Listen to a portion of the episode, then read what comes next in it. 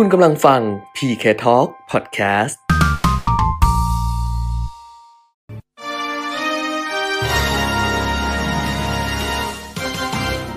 รายการเงินทองต้องรู้ โดยขวัญชนกวุฒิกุลและปิยมิตรยอดเมือง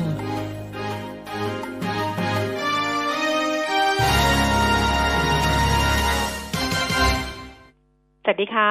ต้อนรับคุณผู้ฟังทุกท่านนะคะ เข้าสู่ช่วงเวลาของรายการเงินทองต้องรู้ค่ะ วันนี้วันพระรหัสบดีที่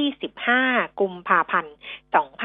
2564 นะคะ เรากลับมาพบกันเหมือนเดิมเป็นประจำทุกวันจันทร์ถึงวันศุกร์ตั้งแต่ 10 นาฬิกาถึง 11 นาฬิกาค่ะ FM 90.5 MHz แล้วก็ผ่านทางเว็บไซต์ smartbomb.co.th แอปพลิเคชัน smartbomb radio รวมถึง Facebook Live มิติข่าว 90.5 ด้วยนะคะ วันนี้คุณผู้ฟังอยู่กับดิฉันขวัญชนกุลที่กุลค่ะ คุณเปียมิตรยอดเมือง ติดภารกิจในช่วงเช้านะคะ แต่เหมือนเดิมคือ ถึงคุณเปียมิตรจะไม่ได้มาอัปเดตข้อมูลที่เป็นสถานการณ์ปัจจุบันอะไรให้เนี่ยนะ แต่ว่าก็จะมีเรื่องราวมาฝากคุณผู้ฟังกัน ในช่วงท้ายของช่วงแรกวันนี้ถ้าเกิดว่าใคร อยากจะติดตามเรื่องของเงินดิจิตอลนะคะ หรือว่าคริปโตเคอเรนซีว่าอนาคตเนี่ยเป็นยังไงมาแน่ไม่แน่ใครที่ trade บิตคอยน์อยู่มันผันผวนมากอย่างเงี้ยนะ เดี๋ยวรอช่วงท้ายๆของช่วงแรกนะคะ ให้คุณเปรมิตรเล่าให้ฟัง แต่เป็นภาพใหญ่นิดนึงนะ เป็นภาพรวมๆของการมองไปข้างหน้าของอนาคตของเงิน ดิจิตอลหรือว่าคริปโตเคอเรนซีต่างๆนะคะอา้าวเพราะฉะนั้นก็ไม่ต้องห่วงว่าจะพลาดอะไรไป ดิฉันก็จะสรุปข้อมูลแล้วก็ประเด็นต่างๆ เนี่ยฝากคุณผู้ฟังเหมือนเดิมนะคะ แต่วันนี้มีต้องเรื่องต้องแจ้ง เพราะว่าเดี๋ยวเดี๋ยวอยู่คนเดียวแล้วเดี๋ยวงงอะเดี๋ยวสับสนว่าตลาดหุ้นนี่ก็ปรับตัวเพิ่มขึ้น เยอะแยะเลยทีเดียว ก็ต้องบอกเรื่องนักวิเคราะห์ก่อนว่านักวิเคราะห์วันนี้ช่วงที่สองนะคะ ที่จะเข้ามาพูดคุยกับเราจะเป็นคุณเทิดศักดิ์ทวีธีรธรรม จากบริษัทหลักทรัพย์เอเชียพลัสค่ะ คุณผู้ฟังที่ฝากคำถามมาก่อนหน้านี้นะ ไม่ต้องฝากเพิ่มเติมอะไรมาแล้ว เพราะว่าเช้าเนี้ยดิฉันไล่เรียงให้เรียบร้อยเลยตามคิวเลยนะคะคำถามค้างอยู่ก็เยอะเหมือนกันแต่ว่าพี่เทิดเนี่ยตอบเร็ว ตอบปึ๊บปึ๊บปึ๊บปึ๊บเร็วแล้วก็ครบถ้วนด้วย เพราะฉะนั้นถ้าจะฝากเพิ่มเติมเข้ามาก็ได้เลยนะคะสำหรับท่านที่จะฝากคำถามหุ้นถึงคุณเทิดศักดิ์ทวีธีรธรรม จากเอเชียพลัสหมายเลขโทรศัพท์ 02 311 5696 ค่ะ 02 311 5696 Facebook ขวัญชนกวิทิกุลแฟนเพจ หรือที่มิติข่าว 90.5 ก็ได้ ช่วงเนี้ย ดิฉันสังเกตเห็นนะ ว่าแฟนเพจดิฉันนะขวัญชนกวุฒิคุณแฟนเพจใน Facebook นะ โอ้โหแบบยอดลงยอดไลน์นี่หาย ยอดการมองเห็นนี่หายกำลังคิดว่า Facebook เขาคงพยายามจะให้เราอะแบบบังเราอะไม่ให้เห็นน่ะ เพราะว่าเออ เขาก็อยากให้เราบูตไงอยากให้เราจ่ายสตางค์ให้เขาเขาก็จะขึ้นตลอดเลยว่าจะบูตไหมบูตไหมซึ่งดิฉันก็ไม่บูตไงเนี่ยไม่ไม่ไม่ไม่ไม่จ่ายตังค์อะไม่ยอมจ่ายตังค์ใน Facebook เพราะฉะนั้นเนี่ยอาจจะต้องใช้วิธีเข้าไปดูกันนิดนึงนะคะ ในขวัญชนกวันที่คุณแฟนเพจ เพราะว่าบางทีก็แชร์อะไรไว้ บางทีก็โพสต์อะไรไว้อย่างเงี้ยคุณผู้ฟังก็ถ้าเกิดว่าใครใช้ Facebook นะ ขอความกรุณา เข้าไปดูหน่อยขวัญชนกวุฒิคุณแฟนเพจแล้วก็ดูว่าแตะอะไรไว้บ้างนะ ก็ช่วยกันคลิกไลค์นิดนึงแบบว่าเออให้ Facebook รู้ว่าเออถึงแม้ฉันไม่จ่ายตังก็มีคนดูฉันนะ วันนี้เอาไปแปะไว้ให้ด้วยนะคะ เป็นสนุกพอดแคสต์ EP 4ค่ะ มาถึง EP 4แล้วชีวิตต้องสู้เพราะกู้มาเยอะ EP 4ซึ่งอันนี้ไปจัดให้กับทางสนุกพอดแคสต์แล้วก็จุกนะคะ มีคนฟังเยอะเหมือนกันนะดีใจ เพราะว่าเวลาที่เวลาที่ โพสต์หรือไปแปะหรือว่าทางสนุกเขาเขาอัปโหลดขึ้นมาอย่างเงี้ยในหน้าเว็บไซต์ของสนุก .com เนี่ย ก็จะมีคนส่งข้อความมา บอกว่า เออเนี่ย รอ EP ต่อไปนะอะไรประมาณนี้ นี่ถึง EP สี่แล้วอ่าพูดถึงตรงนี้จะให้เป็นช่องทางฝากคำถาม แล้วฝากไปดูในขวัญชนกวัติกุลแฟนเพจ Facebook นะ พูดถึงสนุกพอดแคสต์ก็เอาอย่างนี้ด้วยละกัน เอาเป็นว่าอาต่อเนื่องไปสำหรับ คนที่อยู่ใน Line แอด PK Talk จะฝากคำถามผ่านทาง Line แอด PK Talk ก็ได้ แต่สำหรับคนที่อยากฟังสนุกพอดแคสต์นะคะ EP 4 EP เนี้ยพูดถึงเรื่องของการของการที่แบบเป็นเป็น case study คือมีคุณคุณมีมีคนเนี่ย inbox มาหาดิฉัน แล้วก็มาถามบอกว่าเขาได้เงินมาก้อนหนึ่งอะไรแบบเนี้ยนะ ก็เดี๋ยวเล่าให้ฟังในนั้นแหละว่าไอ้เงินก้อนนี้มาจากไหนอะไรเงี้ย แต่เขาจะเอาไปทำอะไร ซึ่งซึ่ง กรณีเนี้ยเขาเป็นหนี้บัตรเครดิตหนี้อะไรเยอะแยะเลย แบบหลักห้าแสนอะ เกินครึ่งล้านอะ เอาอย่างนี้กันละกัน แต่ว่าพอได้เงินมาเนี่ย บอกจะเอาไปก่อหนี้เพิ่ม เพราะฉะนั้นนะ เพราะฉะนั้นนะคะสำหรับใครที่อยากฟังสนุกพอดแคสต์ ชีวิตต้องสู้พอกู้มาเยอะเนี่ยนะ ซึ่งมันแบบเอาไม่อยากเอามาส่งให้ในไลน์แอดแบบทุกคนทุกคนอะไรประมาณนี้เพราะว่าเรื่องมันเป็นเรื่องเฉพาะ แล้วมันอาจจะไม่ใช่เรื่องที่แฟนเงินทองต้องรู้เนี่ยมีปัญหาแบบนี้ เพราะว่าเราเนี่ยอีกแบบหนึ่งแล้ว ก็เอาเป็นว่าถ้าใครที่อยากฟังสนุกพอดแคสต์นะคะ หรือซึ่งก็ออนทางจุก ทางจุกของสนุกด้วยเนี่ย EP สี่นะคะ ชีวิตต้องสู้พอกู้มาเยอะ ดิฉันคนเดียวนะดิฉันคุยกับน้อง ที่เป็นบกของสนุกอีกคนหนึ่งน้องแว่นน่ะ ก็ส่งข้อความมาบอกอะส่งข้อความมาบอกใน Line แอด PK Talk สำหรับสมาชิกเราทุกท่านเลยนะ ไม่ว่าจะ Exclusive ไม่ Exclusive นะคะ ถ้าส่งข้อความเข้ามาบอกว่าขอสนุกพอดแคสต์ด้วย ขอฟังสนุกด้วยเนี่ย เดี๋ยวน้องแอดมินจะส่ง EP 4 ไปให้นะ เอาแบบนี้ก็แล้วกันนะคะ ไม่ได้ส่งให้ทุกคนนะคะ เพราะว่า มันเป็นเรื่องแบบว่าไม่ได้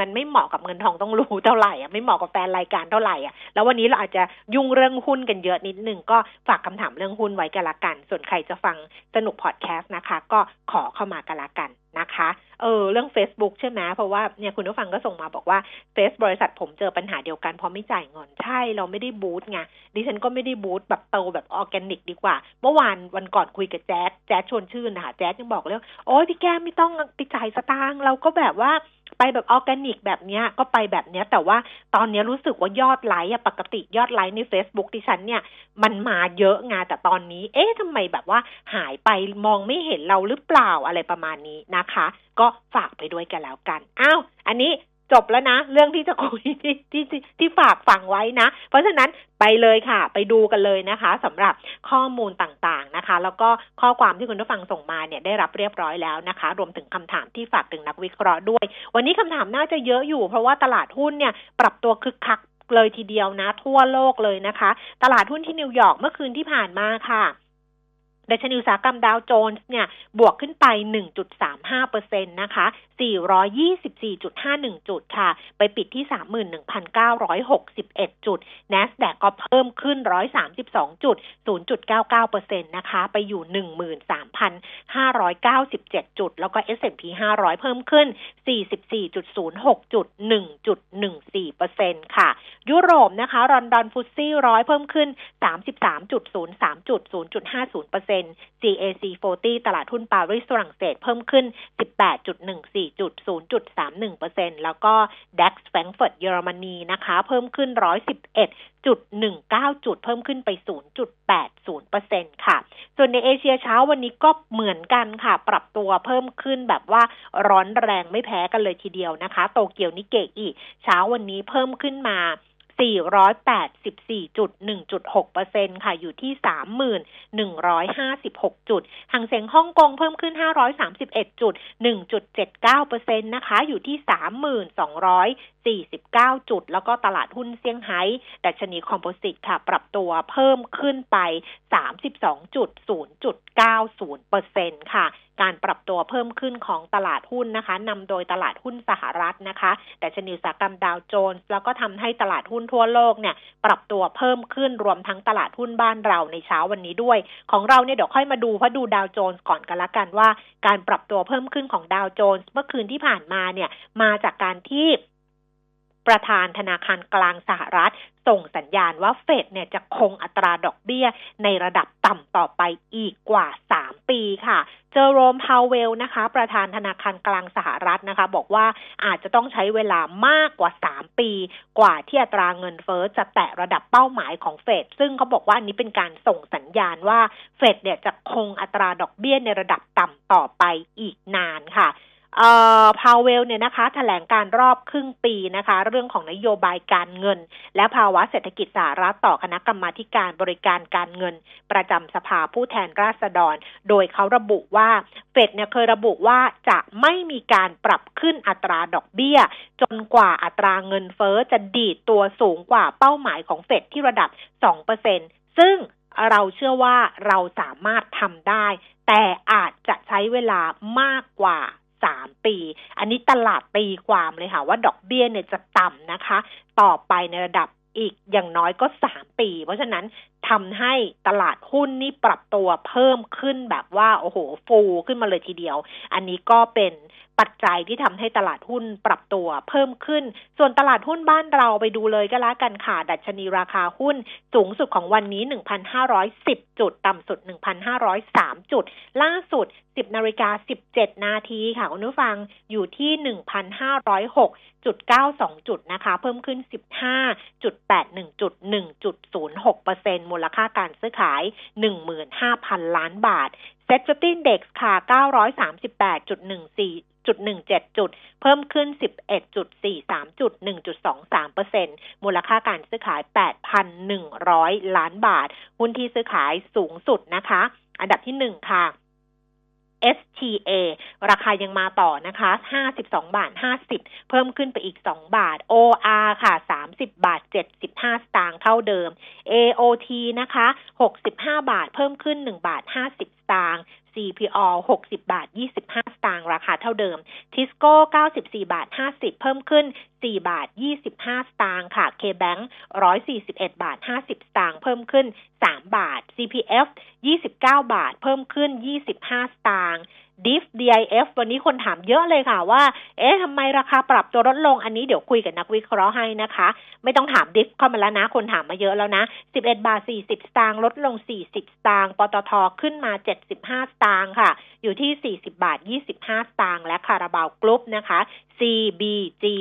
138 บาท ปรับตัวเพิ่มขึ้น 2 บาท 50 สตางค์คุณผู้ฟังฝากคำถามโทรศัพท์เอ่อ Facebook ก็ได้ แล้วก็ Line แอด PK Talk ก็ได้ ใครอยากฟังสนุกพอดแคสต์ EP 4ที่ดิฉันไปทำให้กับทางสนุกก็ส่งมาบอกว่าฝากขอฟังสนุกด้วยเดี๋ยวน้องส่งไปให้นะคะ ตลาดหุ้นผ่านไป อัตราแลกเปลี่ยนดอลลาร์บาท 30 บาท 3 สตางค์ค่ะ ราคาทองคำเนี่ยปรับตัวลดลงนะคะหนึ่งพันแปดร้อยสาม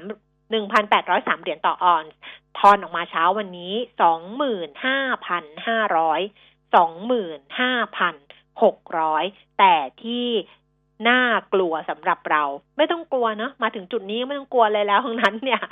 ก็คือราคาน้ำมัน อืม เพราะว่าโอ้โหกราฟนี่นะมันย่อลงไปพักหนึ่งใช่ไหมวันนี้นี่วันนี้แหงนคอมองเลยอะค่ะ คือวันนี้ราคาน้ำมันนี่ คอตั้งเลย เวลาจะมองกราฟต้องแหงนคอเลยทีเดียว นึกภาพออกใช่ไหมคะเบรนท์หกสิบเจ็ดเหรียญสามสิบเจ็ดเซนต์ต่อบาร์เรลอะ ขึ้นมาหกสิบเจ็ดเหรียญนะคุณผู้ฟัง เพิ่มขึ้นอีกสามสิบสองเหรียญในเช้าวันเอ้สามสิบสองเซนต์ในเช้าวันนี้นะคะ แล้วก็เวสเท็กซัสค่ะหกสิบสามเหรียญสี่สิบห้าเซนต์เพิ่มขึ้นยี่สิบสามเซนต์ดูไบหกสิบเหรียญหกสิบสามเซนต์เพิ่มขึ้นหนึ่งเซนต์นะคะ นี่เป็น ราคาน้ำมันที่ปรับตัวเพิ่มขึ้น ดิฉันก็ไปดูว่ามันเพิ่มขึ้นมาจากอะไร เพราะเมื่อวานนะขึ้นไปเหรียญกว่าๆเหรียญห้าสิบห้าเซนต์นะ ซึ่งจริง ๆ แล้วเนี่ย ราคาน้ำมันเขาบอกว่ามันสวนทางกับสต็อก เพราะว่าไม่มีการเปิดเผยทาง EIA ค่ะสำนักงานสารสนเทศ ด้านการพลังงานของรัฐบาลสหรัฐเนี่ย เปิดเผยว่าสต็อกน้ำมันดิบของสหรัฐเนี่ยเพิ่มขึ้นนะ สต็อกน้ำมันเพิ่มขึ้นหนึ่งจุด1.3 ล้านบาร์เรล ในสัปดาห์ที่แล้วแต่นักวิเคราะห์เนี่ยคาดการณ์ว่าจะลดลง 4.8 ล้านบาร์เรลนะคะ อันนี้สต็อกน้ำมันเพิ่มขึ้น แต่ราคาน้ำมันก็เพิ่มขึ้นไปด้วย เพราะว่าที่เท็กซัสค่ะ ที่เท็กซัสเนี่ยอาจจะยังมีปัญหาเรื่องของสภาพอากาศเรื่องของอะไรอย่างเงี้ยนะ ก็เลยเออมีการคาดการณ์ว่า อุตสาหกรรมพลังงานในรัฐเท็กซัสเนี่ยยังต้องใช้เวลาก่อนที่จะ สามารถกลับมาผลิตน้ำมันได้อีกครั้งหนึ่ง ก็เลยทำให้ราคาน้ำมันเนี่ยปรับตัวเพิ่มขึ้นนะคะ เขาบอกว่าตลาดน้ำมันเนี่ยยังคงเผชิญภาวะตึงตัว เนื่องจากการกลับมาผลิตน้ำมันอีกครั้งหนึ่งของอุตสาหกรรมพลังงาน ใน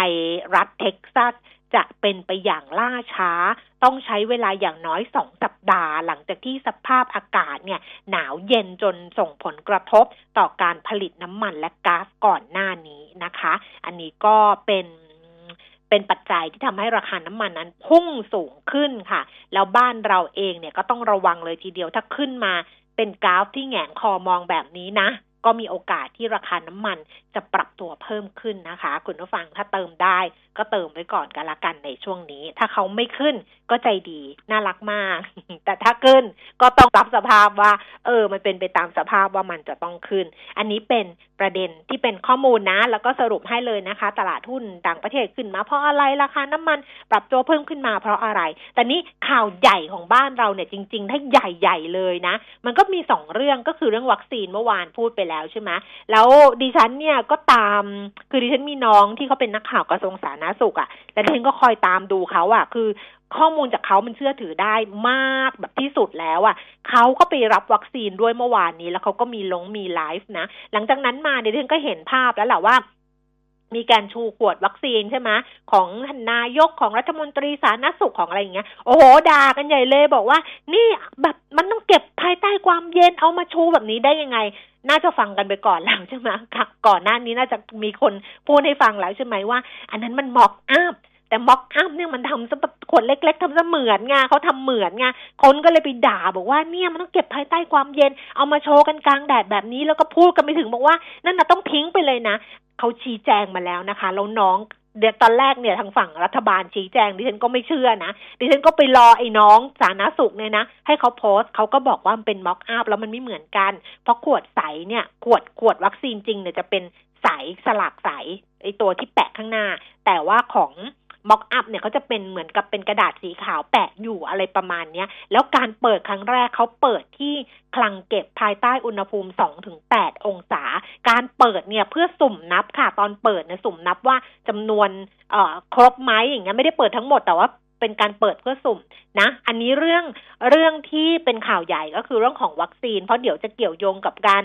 ท่องเที่ยวการฟื้นฟูเศรษฐกิจอะไรก็ตามมานะคะ เรื่องที่สองก็คือก็เป็นเรื่องการเมืองนั่นแหละ เรื่องที่เมื่อวานนี้นะคะศาลพิพากษาจำคุกแกนนำกปปส ที่มันจะเกี่ยวข้องก็อาจจะเกี่ยวกับเรื่องการปรับคณะรัฐมนตรี ซึ่งก็ มีประเด็นเกี่ยวกับเศรษฐกิจไหมก็คงจะมีบ้างเหมือนกัน แต่เดี๋ยวก็ค่อยไปว่ากันกันละกัน อันนี้เป็นสองเรื่องใหญ่ ๆ แต่ถ้าเกิดเป็นประเด็นทางเศรษฐกิจของเราจริง ๆ เนี่ย ที่เราไล่เรียงกันแล้วดูกันจริง ๆ เนี่ยนะคะ ขอไปที่ดัชนีผู้ประกอบการ อันนี้มาจากทางสำนักงาน เศรษฐกิจการคลังค่ะ คุณวุฒิพงศ์จิตตั้งสกุลนะคะ ที่ปรึกษาด้านเศรษฐกิจการคลังสำนักงานเศรษฐกิจการคลังสสคเนี่ยเปิดเผยผลการสำรวจดัชนีความเชื่อมั่น ต่ออนาคตเศรษฐกิจไทยเดือนกุมภาพันธ์ที่ผ่านมา เขาสำรวจผ่านสำนักงานคลังจังหวัดทั่วประเทศ สภาอุตสาหกรรม และสภาหอการค้าแห่งประเทศไทย คืออันเนี้ยมันจะ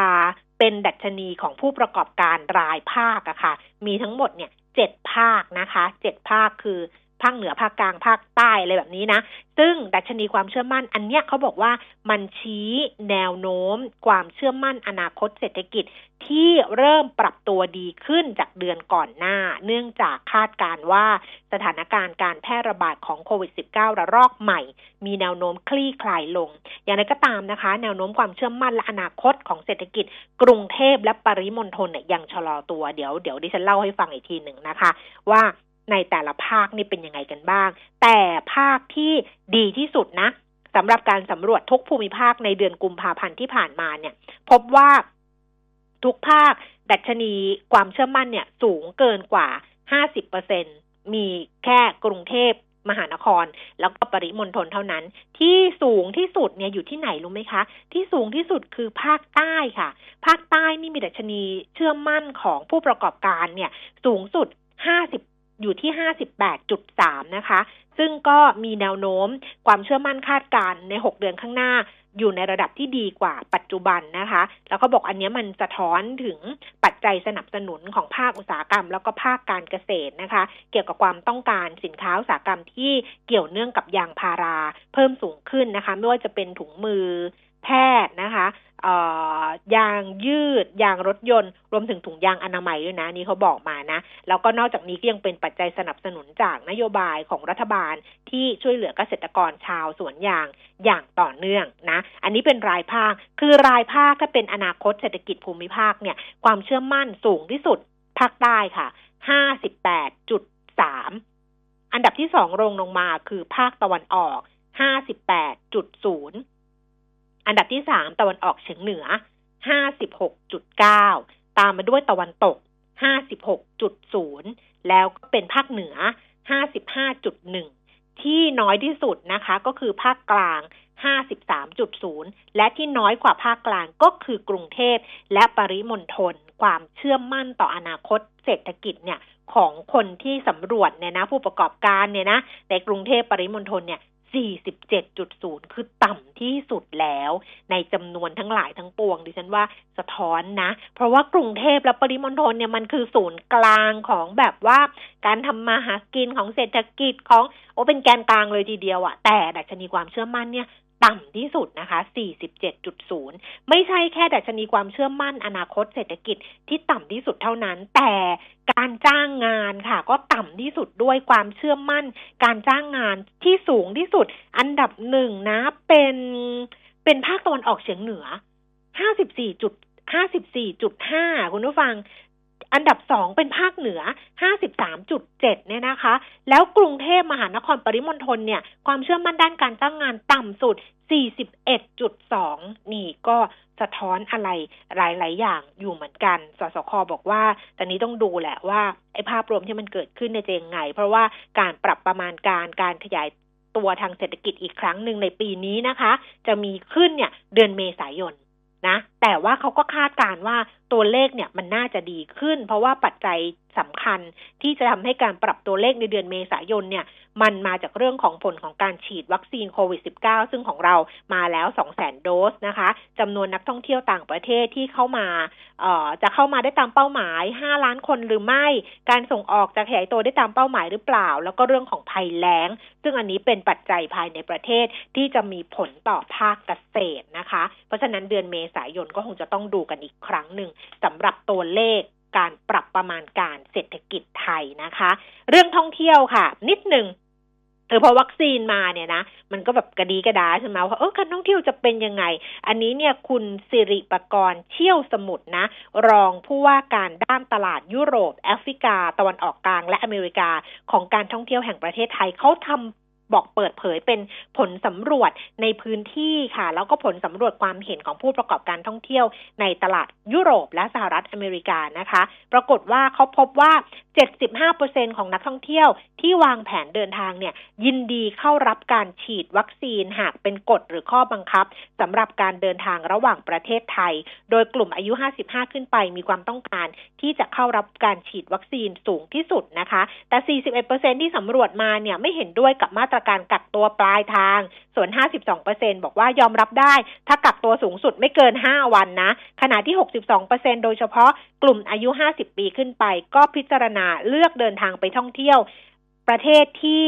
มีการติดเชื้อโควิด -19 ต่ำ แล้วเขาบอกว่ามี 9%หรือ 6 ล้านคนของนักท่องเที่ยวที่วางแผนจะเดินทางท่องเที่ยวต่างประเทศ และพิจารณาที่จะเดินทางมาท่องเที่ยวในประเทศไทยในปี 2564 ด้วย อ้าว สัญญาณก็น่าจะเริ่มดีขึ้นสำหรับการท่องเที่ยวนะคะ ลุ้นกันต่อไปกันแล้วกัน 10นาฬิกา30 นาทีต้องฟังคุณเปียมิตรแล้วพอพูดยาวประมาณ 4 นาทีนะ เรื่องของอนาคตเงินสกุลดิจิตอลพร้อมแล้วฟังเลยค่ะ วันนี้ผมติดภารกิจนะครับ ไม่ได้มาจัดรายการสดก็เลยฝากเสียงมาแทนนะครับ วันนี้จะพูดถึงเรื่องของเงินดิจิตอลนะเป็นการอัปเดตกันละกันว่า ตอนนี้อะไรมันไปถึงไหนกันบ้างแล้วนะครับพูดถึงคริปโตเคอเรนซีหรือว่าเงินดิจิตอลเนี่ยผมแบ่งเป็น 3 กลุ่มหลักๆแล้วกัน นะครับ กลุ่มแรกนี่ถือกำเนิดถือกำเนิดขึ้นมา โดยใครบางคนนะแล้วก็ทำให้มันติดตลาดขึ้นมาอย่างบิตคอยอย่างอีเทเรียมพวกนี้นะครับที่มีการซื้อขายกันจนตอนนี้โอ้โหบิตคอยนี่มูลค่ามหาศาลนะก็ห้าหมื่นเหรียญดอลลาร์สหรัฐตอนหนึ่งบิตคอยหรือว่าประมาณ 1.5 ล้านบาทต่อหนึ่งบิตคอยนะครับ ก็มูลค่าสูงมากนะ ถึงขนาดที่มีข่าวมาก่อนหน้านี้นะมีมีเศรษฐีบิตคอยคนหนึ่งนะครับ มีบิตคอยอยู่ถึง 7,000 เหรียญน่ะ7,000 บิตคอยนะครับ 7,000 บิตคอยนี่ถ้าคิดจาก 50,000 ดอลลาร์ต่อ1บิตคอยก็เท่ากับ 350 ล้านเหรียญสหรัฐนะ เขาถืออยู่เจ็ดพันบิตคอยน์สามร้อยห้าสิบล้านเหรียญสหรัฐ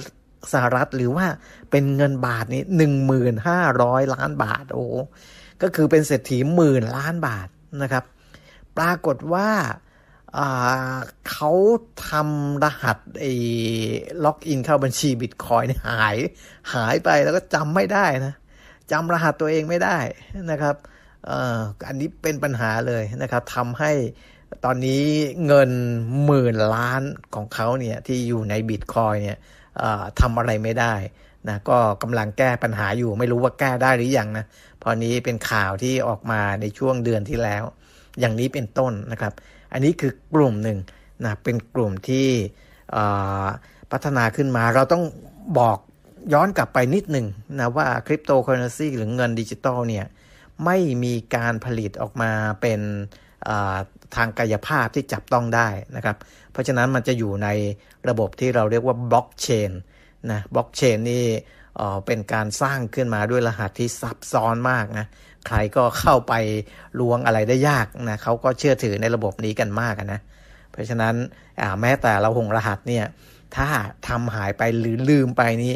ก็ไม่มีใครรู้นะครับไม่มีใครรู้ เพราะนั้นใครที่ มีกระเป๋าเงินดิจิทัล พวกนี้นี่ต้องจำรหัสให้ดีนะครับ ก็เงินดิจิทัลนี่จะต่างจากเงินปกติ นอกจากเรื่องของ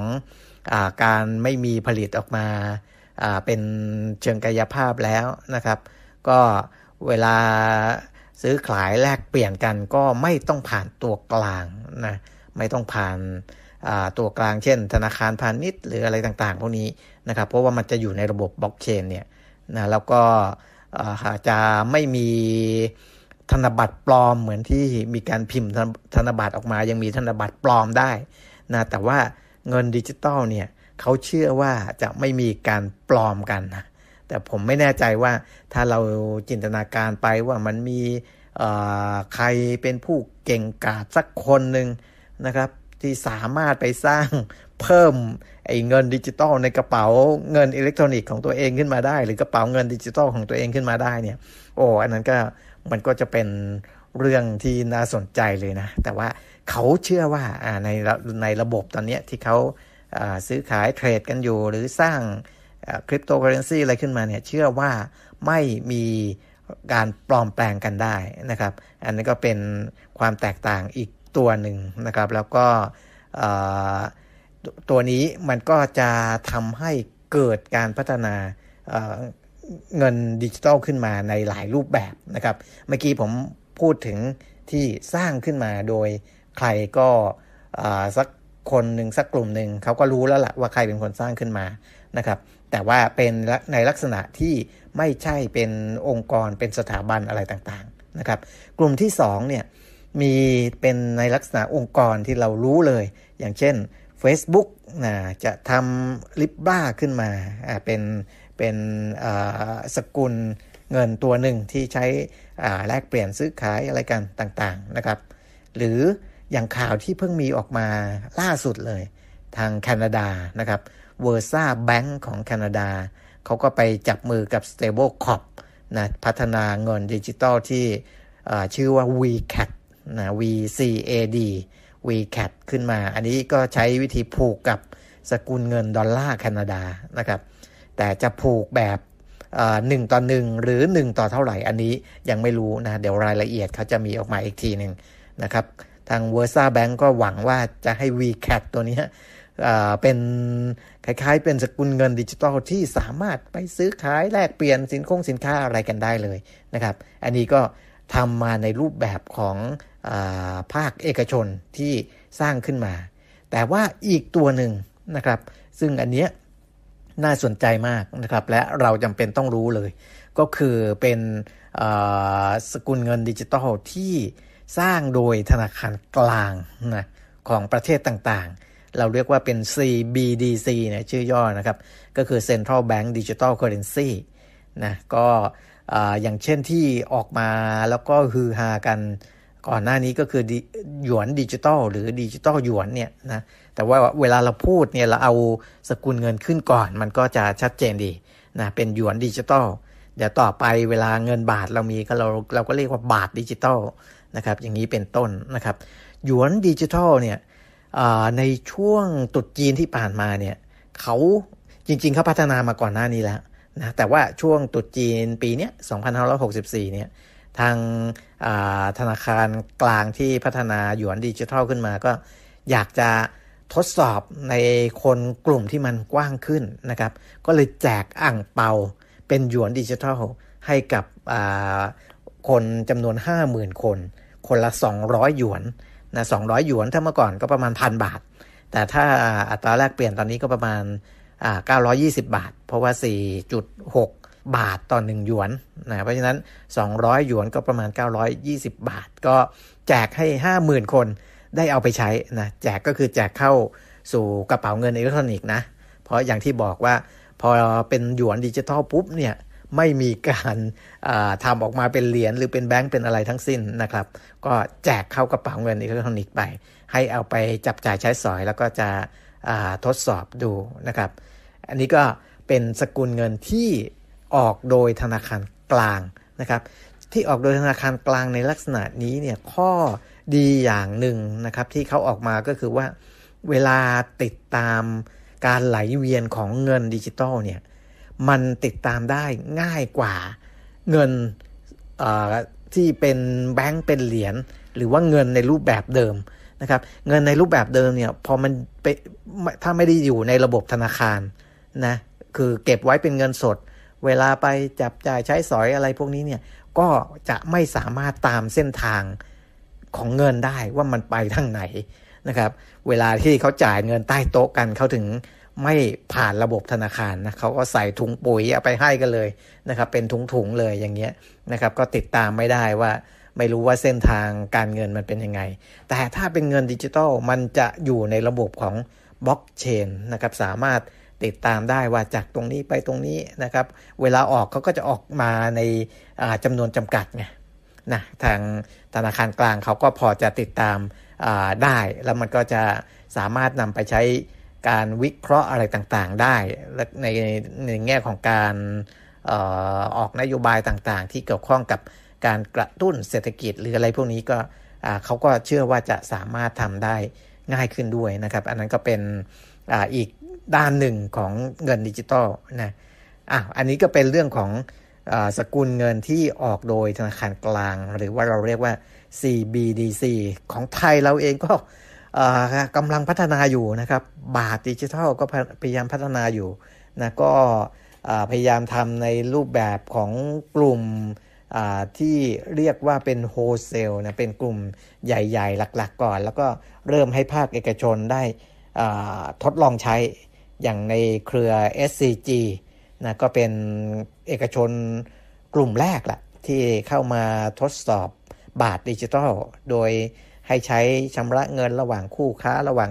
supply chain ของเขาเองก่อนนะเพราะว่า SCG เขามีเครือข่ายค่อนข้างใหญ่อยู่นะครับก็ให้ทดลองใช้อยู่แต่ว่าความคืบหน้าตอนนี้เท่าที่ผมตามข่าวดูก็น่าจะยัง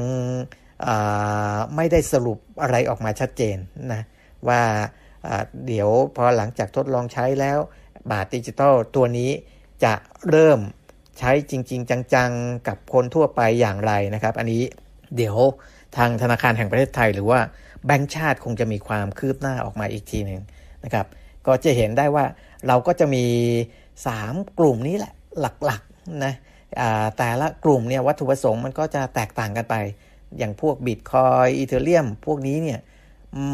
ยังไม่ได้รับการยอมรับจากธนาคารกลางของประเทศต่างๆนะครับ เพราะฉะนั้นรูปแบบของของการใช้ประโยชน์ก็น่าจะเป็นการซื้อขายเก็งกำไรกันนะครับ แล้วก็ทางกลุ่มที่เขาดูแลเรื่องบิตคอยเรื่องอีเทเรียมก็พยายามจะให้สกุลเงินเหล่านี้ไปใช้ประโยชน์นู่นนี่นั่นนะครับ ไปติดต่อกับภาคธุรกิจต่างๆ หรือภาคธุรกิจ ภาค บิสเนสก็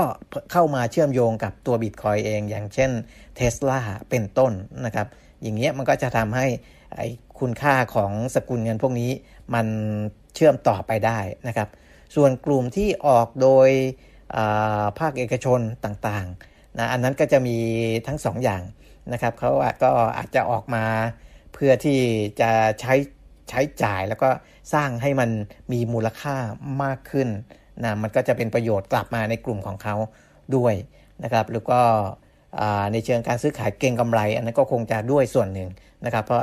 พอออกมาเป็นสกุลเงิน แล้วก็ต้องมีตลาดรองในการซื้อขายนะครับ แต่ว่าอีกส่วนหนึ่งที่ออกโดยธนาคารกลางเนี่ยส่วนใหญ่จะเป็น stable coin stable coin ก็คือการผูกเงินดิจิทัลกับสกุลเงินเดิม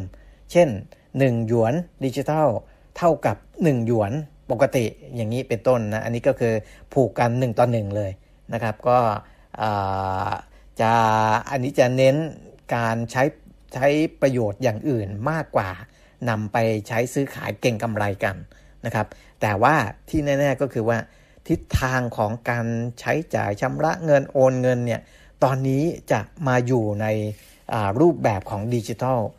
มากขึ้นมากขึ้นเรื่อยๆนะครับลด ตัวกลางลงไปเรื่อยๆนะแต่ตัวกลางหรือว่าอย่างธนาคารพาณิชย์เองก็ยังจำเป็นต้องมีอยู่นะเพราะว่าการถือเงินดิจิตอลไว้ในกระเป๋าอิเล็กทรอนิกส์กระเป๋าดิจิตอลของเราเนี่ยมันเหมือนถือเงินสดไว้กับตัว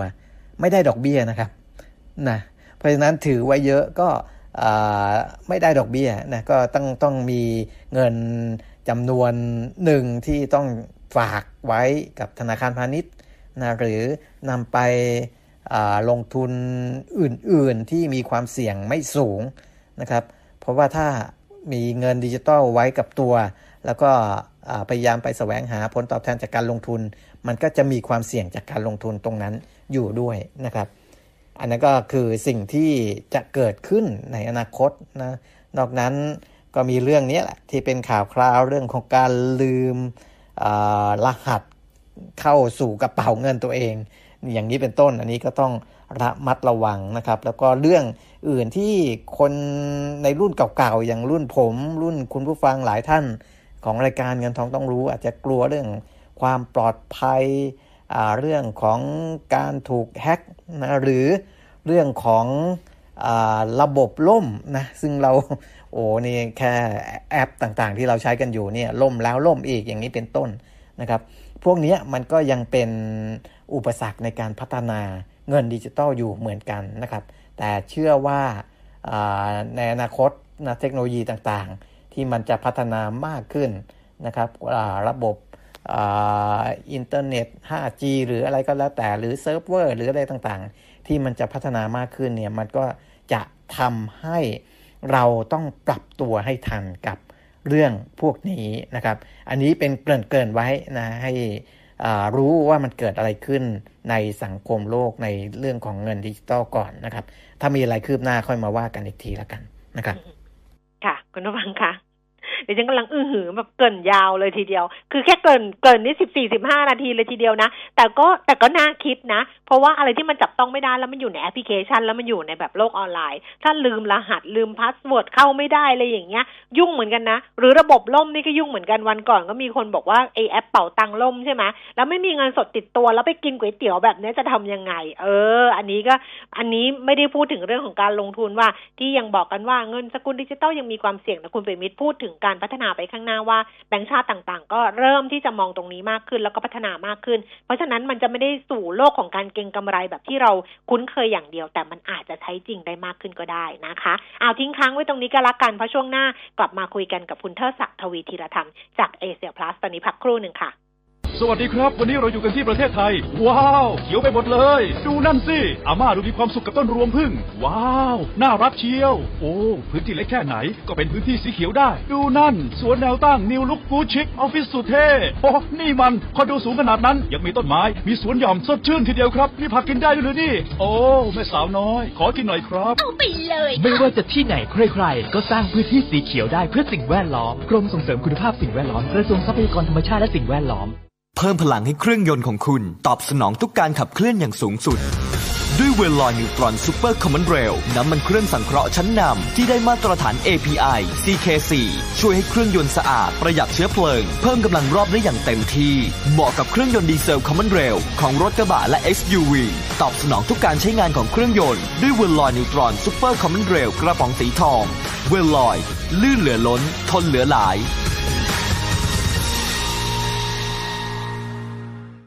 วิเคราะห์ทุกสถานการณ์ในแวดวงเศรษฐกิจ รับคมความคิด ติดอาวุธ เพิ่มกลยุทธ์ให้ธุรกิจของคุณ กับ CEO นักการตลาด และนักกลยุทธ์ในรายการ รับคมธุรกิจทุกวันจันทร์ถึงศุกร์เวลาบ่าย2โมงถึงบ่าย3โมงโดย ดรนงนาถหานวิไลและนัดบุญยศิริยานนท์ฟังสดๆทางมิติข่าว 90.5 Smart News มิติข่าว 90.5 สะท้อนทุกเรียมมุมของความจริง สนับสนุนโดย น้ำมันเครื่องเวลลอย ลื่นเหลือล้น ทนเหลือหลาย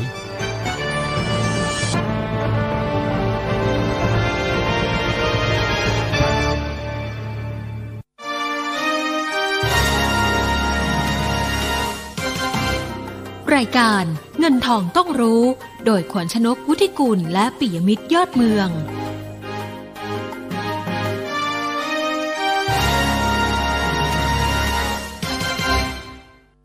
ช่วงที่สองของเงินทองต้องรู้นะคะ เดี๋ยวเราดูภาพรวมการซื้อขายของตลาดหุ้นไทยค่ะ แล้วเราจะคุยกับคุณเทศศักดิ์ทวีจิรธรรมจากเอเชียพลัสนะคะ คุณผู้ฟัง ล่าสุดดัชนีราคาหุ้น 1,507.30 จุด เพิ่มขึ้น 16.19 จุด มูลค่าการซื้อขาย 26,900 ล้านบาท แล้วก็เซ็ตฟิตี้นะคะ 938.21 จุด เพิ่มขึ้นไป 11.47 จุด 1.24เปอร์เซ็นค่ะ ไปคุยกันเลยนะคะ พอตอนนี้พี่เทิดรอสายเรียบร้อยแล้วค่ะ พี่เทิดคะสวัสดีค่ะ ครับ สวัสดีครับนะเจอกันวันนี้นี่เขียวพรึบทั่วโลกเลยทีเดียวนะคะครับอืมไปต่อไหมไปต่อไหมหรือว่ายังไงดี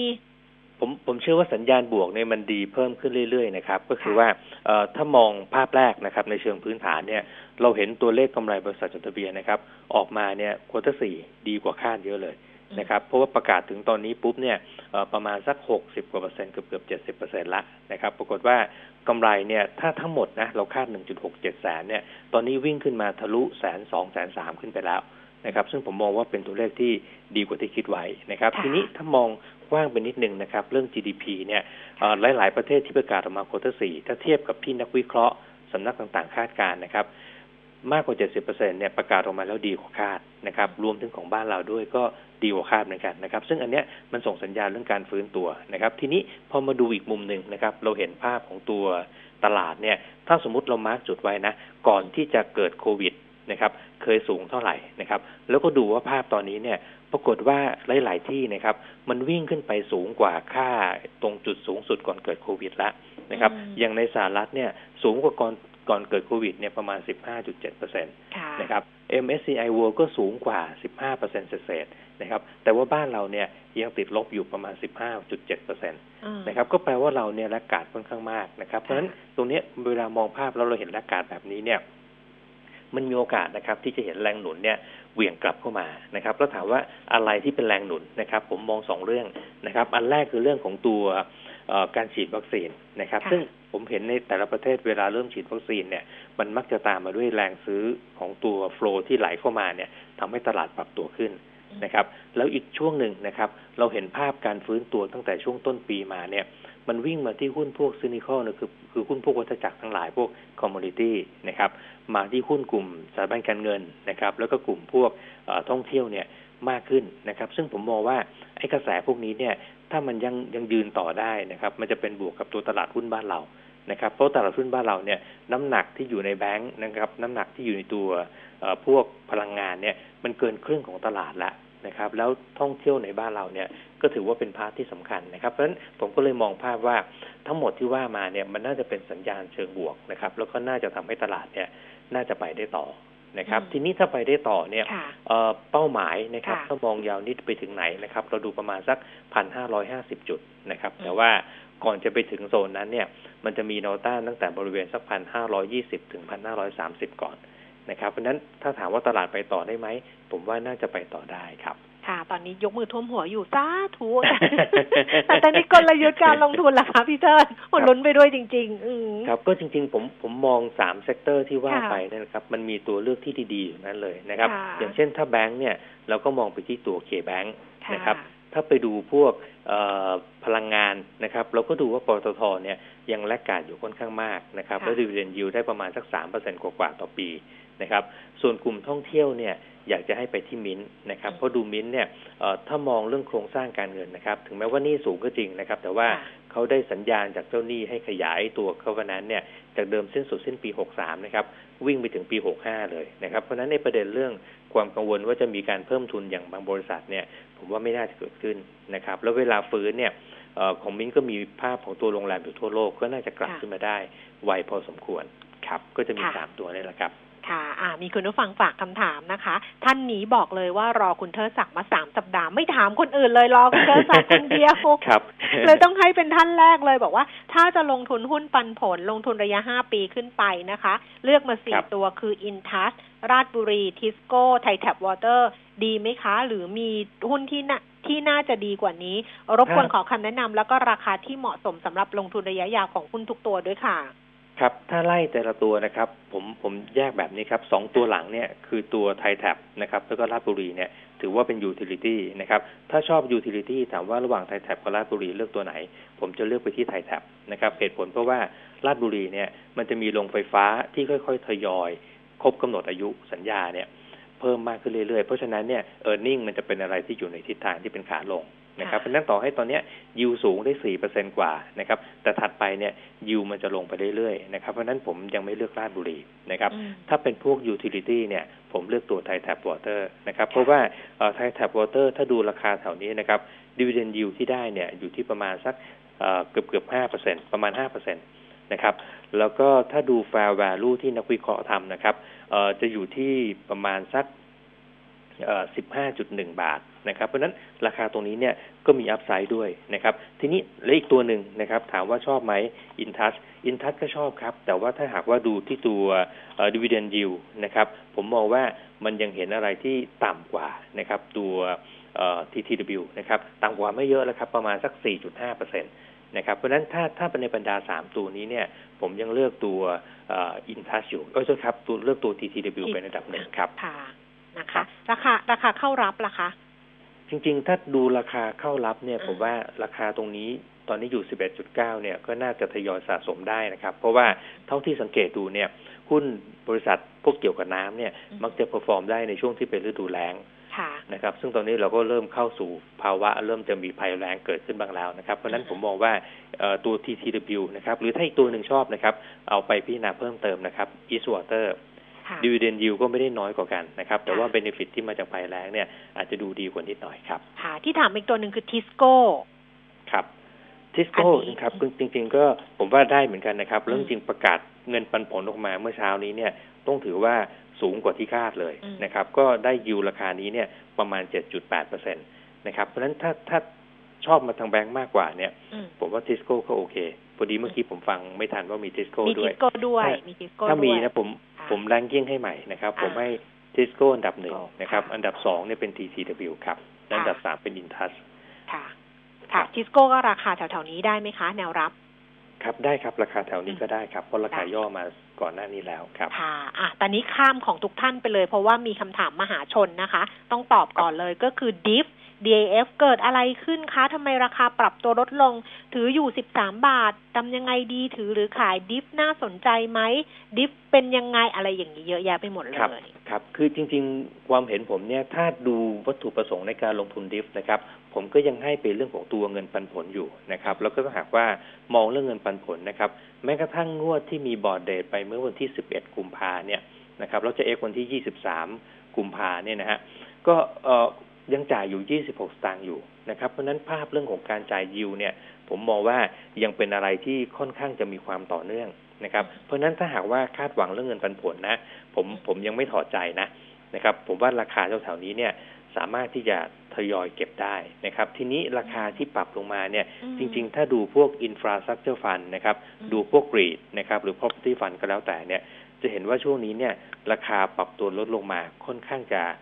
มากพอสมควรในหลาย ๆ กองเลยนะครับ เหตุผลเพราะอะไรผมมองว่าภาพอันหนึ่งเนี่ยคนเริ่มมองว่า เอ๊ะถ้าอยู่ในช่วงเวลาแบบนี้เนี่ยหุ้นที่เป็นหุ้นโกลดนะครับหรือว่าอะไรที่สร้างการเติบโตเนี่ยมันอยู่ในความสนใจของตลาดมากกว่านะครับ แต่ว่ากองทุนลักษณะแพ็คนี้เนี่ยมันไม่ค่อยมีโกลดของตัวกำไร เพราะนั้นอาจจะเป็นอะไรที่ถูกลืมไปชั่วคราวนะครับ อีกอันนึงเนี่ยนะครับผมมองว่าเป็นเรื่องของช่วงที่เกิดโควิดเนี่ยสินทรัพย์หลายประเภทนะครับที่สร้างรายได้จากค่าเช่าเนี่ย มันได้รับผลกระทบนะครับ มันก็เลยทำให้ความน่าสนใจเนี่ยลดลงไประดับหนึ่งนะครับ แต่ผมเชื่อว่าไอ้ประเด็นปัญหาพวกนี้เนี่ยมันจะค่อยๆหายไปนะครับ แล้วสุดท้ายเนี่ยผมเชื่อว่ากลับมาได้นะครับ เพราะฉะนั้นถ้ามีอยู่เนี่ยผมว่าถือรับปันผลน่าจะดูดีที่สุดครับ ไม่ไม่อยากให้ทิ้งที่ราคานี้ เพราะว่ายูมันเป็นอะไรที่จูงใจมากเลยนะครับลงคำนวณดูนะฮะดิฟเนี่ยเป็นกองทุนพวกฟรีโฮนะครับถ้าจ่าย 26 สตางค์ต่อหุ้นนะครับ จ่ายรายไตรมาสเนี่ยบาทหนึ่งนะครับ ราคาตอนนี้ 11.4 นะครับดิวิเดนยิวเนี่ยมัน 9%กว่าเลยนะครับ ซึ่งผมมองว่าน่าสนใจนะครับ อืม เพราะฉะนั้นคนที่มีอยู่ก็ถือต่อไป คนที่จะเข้าไปซื้อ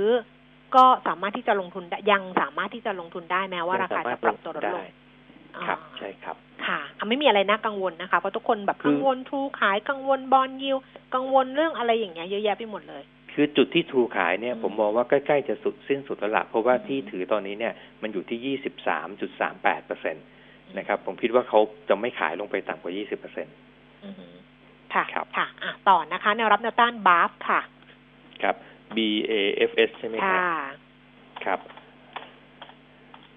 ครับ ตัวนี้ถ้าดูกรอบการเคลื่อนไหวนะ ผมดูว่า น่าจะอยู่แนวรับบริเวณแถวๆสัก 24.5 นะครับ แล้วแนวต้านเนี่ยน่าจะเป็นโซนอยู่แถวๆบริเวณ 26 บาทครับ ค่ะ TPIPP มีต้นทุน 4 บาท 34 สตางค์รับเพิ่มไหม ครับตัว TPIPP นะครับ ถ้าหากว่ามองกันในเชิงของตัวพื้นฐานเนี่ยนะครับเราทำ fair value ไว้ที่ประมาณสัก 4 บาท 50 ตังค์นะครับ ซึ่ง upside เนี่ยก็คงจะไม่เยอะเท่าไหร่ นะครับ แต่ทีนี้ถ้าจะดูรับเพิ่มเนี่ยนะครับ ผมดูว่ารับตอนที่ราคามันย่อๆลงมาดีกว่า ผมว่าในโซนที่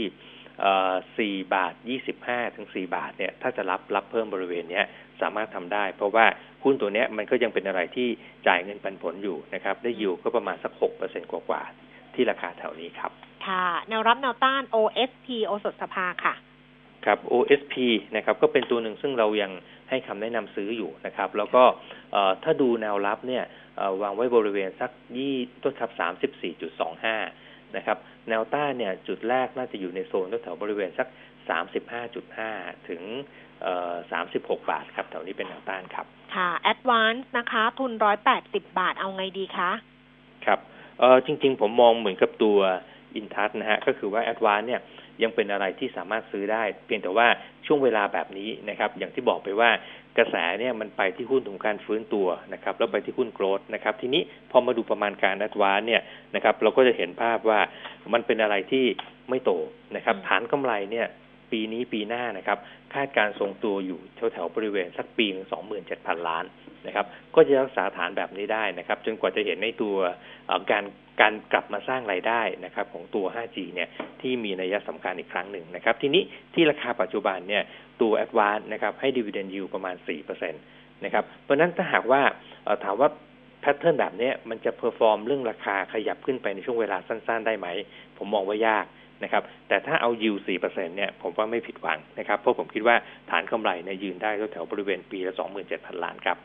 ค่ะเอาละค่ะวันนี้ขอบพระคุณพี่เทิร์นมากๆนะคะ ขอบคุณค่ะ สวัสดีครับ สวัสดีค่ะ คุณผู้ฟังคะคำถามเหลือเยอะมากต้องขออภัยเพราะว่าเราเคลียร์เรื่องดิฟซึ่งจากว่าเป็นสิบท่านเลยที่ถามเข้ามาเรื่องของดิฟนะคะพี่เทอร์ศักก็ตอบให้เรียบร้อยแล้ว พรุ่งนี้วันหยุดค่ะวันมาคบูชาแต่รายการมาเหมือนเดิม ใครสนใจเรื่องทองคำต้องติดตามวันพรุ่งนี้นะ ส่วนวันนี้เวลาหมดแล้ว ดิฉันลาไปก่อน สวัสดีค่ะ มิติข่าว 90.5 สะท้อนทุกเรียมมุมของความจริง สนับสนุนโดย น้ำมันเครื่องเวลลอย ลื่นเหลือล้น ทนเหลือหลาย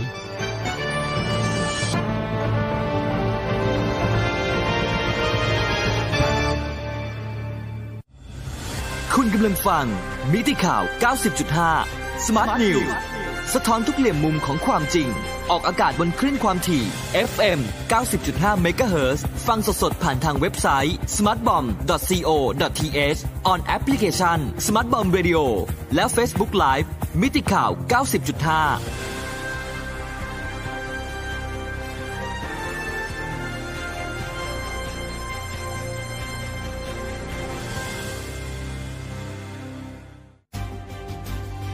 มิติข่าว 90.5 โดยสำนักงานปลัดกระทรวงกลาโหม เสนอข่าวต้นชั่วโมง สนับสนุนโดย เวนลอย ลื่นเหลือล้น ทนายเหลือแพหทย์ทลายวีสินวิษณุโยธินโฆษกศูนย์บริหารสถานการณ์การแพร่ระบาดของโรคติดเชื้อไวรัสโคโรนา 2019 หรือสบค เดินทางไปที่ตลาดถนนคนเดินริมแม่น้ำโขง ใกล้กับสะพานมิตรภาพแห่งที่ 2 ตำบลบางทรายใหญ่อำเภอเมืองจังหวัดมุกดาหาร เพื่อร่วมกิจกรรม Kick Off ขับเคลื่อนนโยบายสุขภาพดีวิถีใหม่ต้นแบบอาหารปลอดภัย อาหารริมบาดวิถีตามมาตรการสามสร้าง คือสร้างมาตรฐาน สร้างความปลอดภัย และสร้างความมั่นใจ โดยโฆษกสบคกล่าวว่า นโยบายของกระทรวงสาธารณสุข ไม่ได้มีแค่เรื่องโควิด -19 เท่านั้น ยังมีอีกหลากหลายงาน โดยเฉพาะในพื้นที่ภาคตะวันออกเฉียงเหนือ มีอัตราการเกิดโรคโควิด -19 น้อยกว่าที่อื่น ซึ่งจังหวัดมุกดาหารเป็นหนึ่งใน 14 จังหวัดของประเทศไทย ที่ไม่มีการติดเชื้อโควิด -19 ในระลอกใหม่ จึงขอชื่นชมพี่น้องประชาชนชาวมุกดาหาร ที่ให้ความร่วมมือจนประสบความสำเร็จเจ้าหน้าที่หลายหน่วยงานเข้าตรวจยึดไม้ท่อนและไม้แปรรูปกลุ่มขบวนการมอดไม้ ในพื้นที่ป่าสงวนแห่งชาติ ป่าแม่สอด ท้ายหมู่บ้านห้วยผักกูด ตำบลพวอำเภอแม่สอดจังหวัดตาก คุณไพฑูรย์สุขแว่นรายงานค่ะ เจ้าหน้าที่อุทยานแห่งชาติน้ำตกพาเจริญตำรวจปทศเจ้าหน้าที่หน่วยป้องกันรักษาป่าที่ตก8แม่ละเมาเข้าตรวจสอบพื้นที่ป่าสงวนแห่งชาติป่าแม่สอดท้ายหมู่บ้านห้วยผักกูดตำบลพะวออำเภอแม่สอดจังหวัดตากโดยมีการตรวจยึดไม้แดงแปรรูปจำนวน 43 แผ่น ไม้ยางแปรรูปจำนวน 119 แผ่น และไม้แดงท่อนจำนวน 7 ท่อน ซึ่งกลุ่มขบวนการพอดไม้ได้ลักลอบเข้าตัดไม้และแปรรูป โดยระหว่างเจ้าหน้าที่เข้าตรวจยึดกลุ่มขบวนการไหวตัวหลบหนีไปได้ทำให้ไม่พบผู้กระทำผิดทั้งนี้เจ้าหน้าที่ได้มีการรวมกันทำการบันทึกตรวจยึดและเอกสารที่เกี่ยวข้องนำส่งพนักงานสอบสวนสถานีตำรวจภูธรพะวจังหวัดตากเพื่อดำเนินคดีตามกฎหมายต่อไปภัยทูลสุขแว่นรายงานจากจังหวัดตากครับหน่วยเฉพาะกิจยะลาและศูนย์ประสานงานโครงการอันเนื่องมาจากพระราชดำริรวมสร้างเยาวชนคลื่นลูกใหม่สืบสารโครงการพระราชดำริ ประจำปี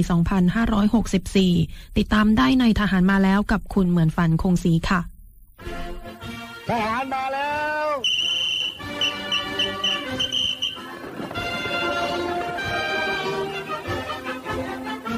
กิจกรรมเยาวชนคลื่นลูกใหม่สืบสารโครงการพระราชดำริ ในพื้นที่จังหวัดชายแดนภาคใต้ เป็นการเสริมสร้างและ